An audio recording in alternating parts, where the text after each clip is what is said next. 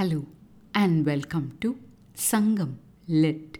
This is Nandini Karky, and in this episode, we perceive the fury of a king in a battle as depicted in Sangam literary work Purananuru 41, penned about the Chola king Kulamutrathu Tunjiya Killivalavan by the poet Kovur Kilar set in the category of Vanji Thinai or king's prowess in the battlefield, the verse elaborates on the state of people in enemy nations.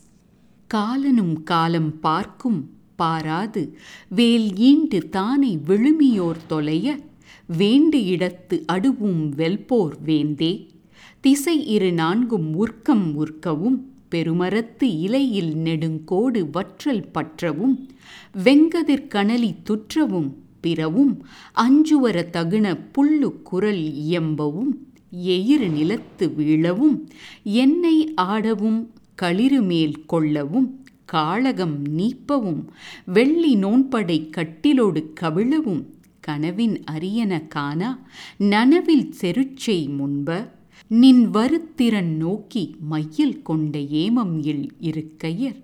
புதல்வர் புங்கண் முத்தி மனையோட்கு எவ்வம் கரக்கும் பைதல் மாக்களோடு. பெருங்களக்குன்றென்றால்தானே காற்றொடியறி நிகழ்ந்தன்ன செலவின் செருமிகு வளவ நின் சினையோர் நாடே. Yet another song in this long list of tributes to the Chola king Killi Valavan. The poet's words can be translated as follows.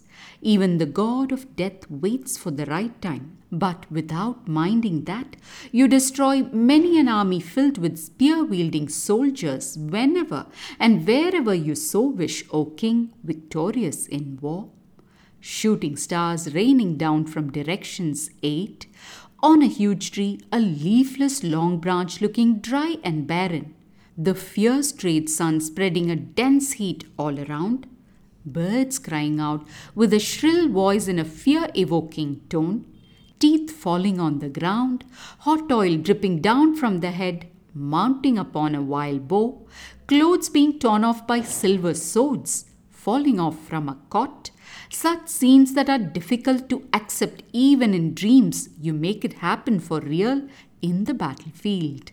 Hearing that you're heading there with such fierceness, the unprotected enemy soldiers become confused. They kiss the flower like eyes of their sons and hide their sorrow from their wives. Such is the anxious state of the sad people in the countries that enrage you, O Valavan of many battles, the one who rides like the fire in the wind.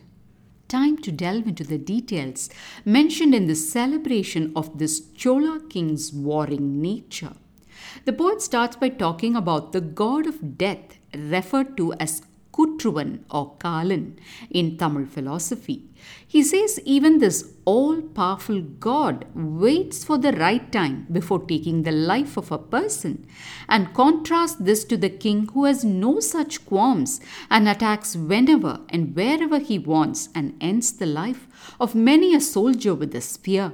It's amazing to think that at a point of time in this world, such terrible words about a person's attitude to end lives was considered praise. Leaving aside our lenses of the present, if we turn to what the poet says, we are presented with a sequence of surreal scenes. Meteors falling from all eight directions, trees looking barren, the sun piercing the world with its furious heat, birds rushing about, crying in fear. From these outer scenes, the focus then turns inward and zooms on a person. This person's teeth is falling down on the ground. Oil is dripping from their head.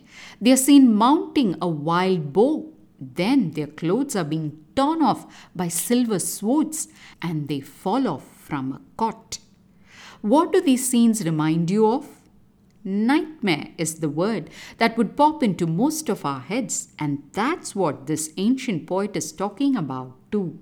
He says such scenes that are difficult to comprehend and tolerate, even in a dream, this king enacts out in the battlefield.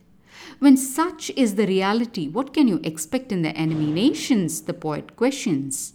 There, the anxious soldiers kiss the eyes of their children and hide their terror from their wives. Concluding that this is the pitiable state of those nations that dare to enrage this king who is the conqueror of many battles and one who arrives upon the battlefield with the fury of a fire in the wind. Beyond the attitude of this king that appears atrocious in the eyes of the present, this verse from the past gives two interesting insights one into dream psychology and what people in the past experienced when their eyes closed in sleep during troubled times. Though 2000 or more years have passed, the nature of dreams seem the same.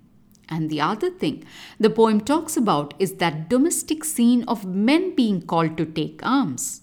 In war, death always looms ahead, and the men, understanding that, shower their affection on their beloved ones and also try to hide their sorrow from them. That's the classic tussle of love and duty in the mind of every soldier, not only in the past, but even in this modern world. And so, seeing these striking similarities, we can understand that we cannot brush away the history as them and us when looking at a different people at a different time. The only question is how do we retain what's best in them and let go of the rest in our evolution to being a better species? Thanks for listening to this episode of Sangam Lit and journeying with me to ancient lands and minds. Please visit nandinikarky.com to share your thoughts and do spread the word about Sangam Lit. Until next time, Nandri Vanakkam.